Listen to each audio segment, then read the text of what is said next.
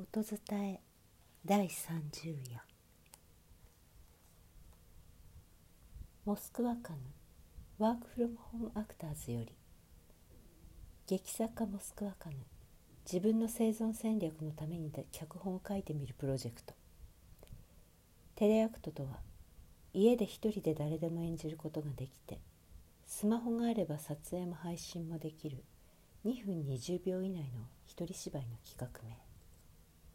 2020年3月以降の日本で暮らす人々の物語。5月7日夜平熱で見上げる。登場人物。5月3日の夜に発熱をした人。かっこ性別は問わない。5月3日から熱を出した人が自分の状態を記録に残している。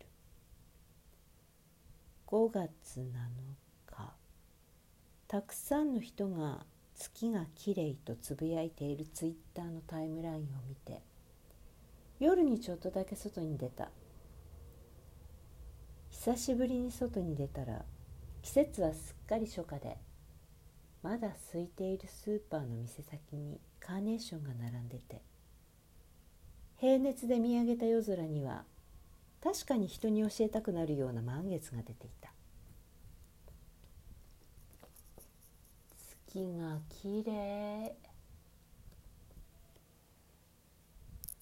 今日はお昼に東京都のコールセンターに電話をして発熱のありなしとか他の症状についてもいくつか聞かれておそらく問題なしと言ってもらった。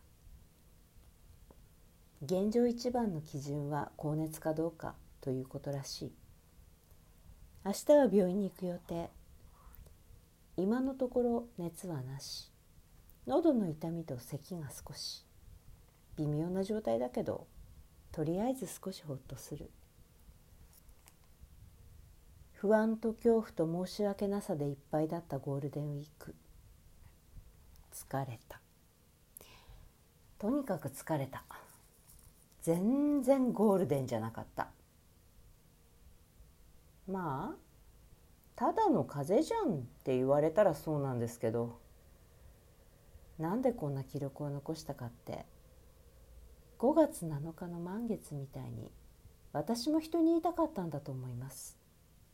何をって言われたらあれなんですけどでも何か月が綺麗と似たようなこと。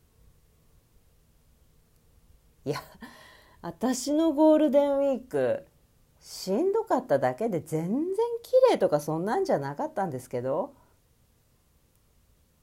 でもはい。とりあえず今年は母の日をちゃんとしようってそう思いました。カーネーション鉢植えのやつ買います5月7日夜平熱で見上げる。作モスクワカヌ音伝え中山優子でした。明日は「優とはレイナ」をお届けします。